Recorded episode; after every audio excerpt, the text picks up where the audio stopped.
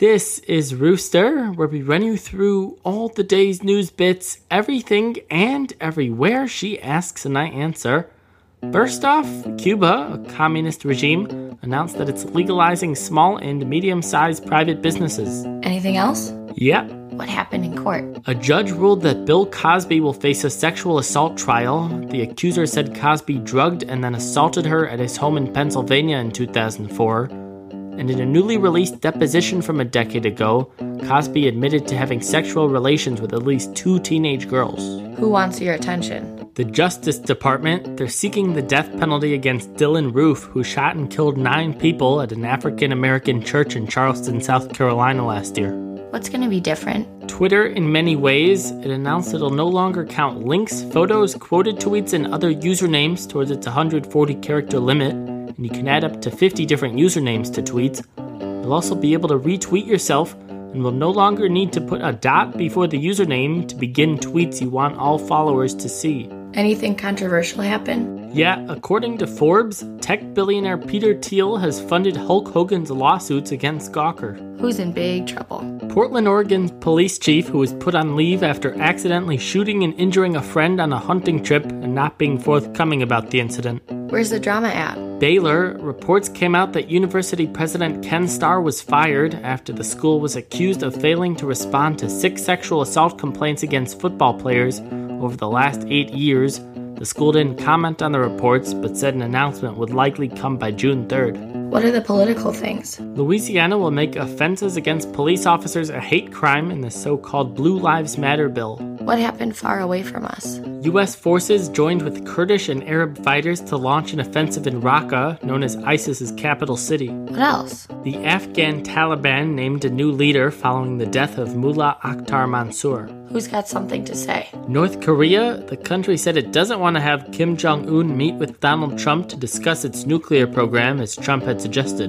Who had a good day? Mohammed Nasheed, the former president of the Maldives, he was granted refugee status in Britain after being jailed for 13 years after he'd ordered a senior judge to be jailed. Did something sad happen yesterday? Yeah, a landslide hit a jade mine in Myanmar, killing at least 12.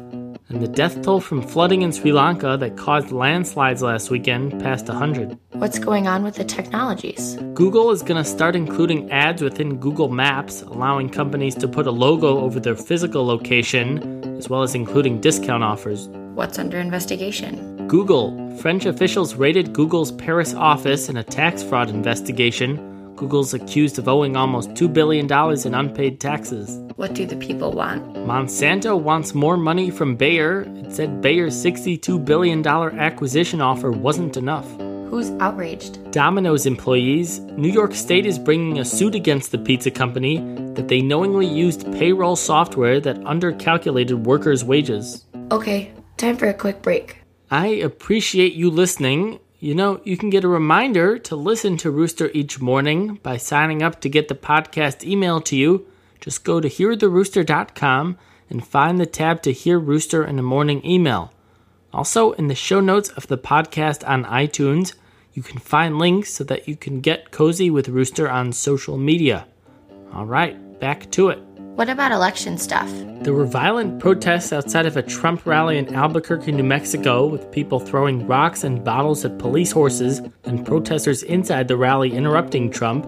Meanwhile, Trump and Hillary won the Washington state primaries. What else? Bernie's campaign called for a review of the vote from all 120 counties on last week's Kentucky primary. Who's not happy? More than 450 authors, including Stephen King, Dave Eggers, and Amy Tan, who signed a petition to oppose Trump's candidacy. What did we learn? According to new census data, a third of millennials live with their parents, and for the first time, it's the most common living arrangement as opposed to living alone, with roommates, or with a partner. What else? According to the CDC, just 15% of adults are smokers, a 2% drop from the previous year, the biggest one year decline in 20 years. And sports, of course? The Thunder won convincingly last night to go up 3 1 on the Warriors. They're a win away from reaching the NBA Finals. And And the Pittsburgh Penguins beat the Tampa Bay Lightning last night to force a Game 7 in the NHL Eastern Conference Finals. what's there to see? Locations for the Super Bowl in 2019, 20, and 21. NFL owners determined that they'll be in Atlanta, Miami, and LA. What else? NFL owners also approved changes to replay reviews, allowing referees to consult with officials at the NFL league office during reviews to make sure the right call is made. What was something scary? Johnny Manziel's friends said they're concerned about him and his drinking. One said that if he continues this way for much longer, he will die. What do we keep hearing about? Former athletes dying of CTE, the degenerative brain disease. We learned that former BMX biker Dave Mira had CTE when he committed suicide earlier in the year.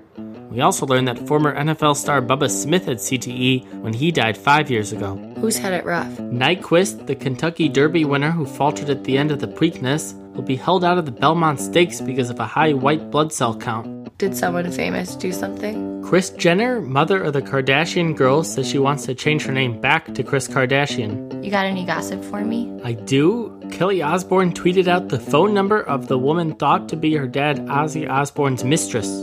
Is that it? Yeah, that's it.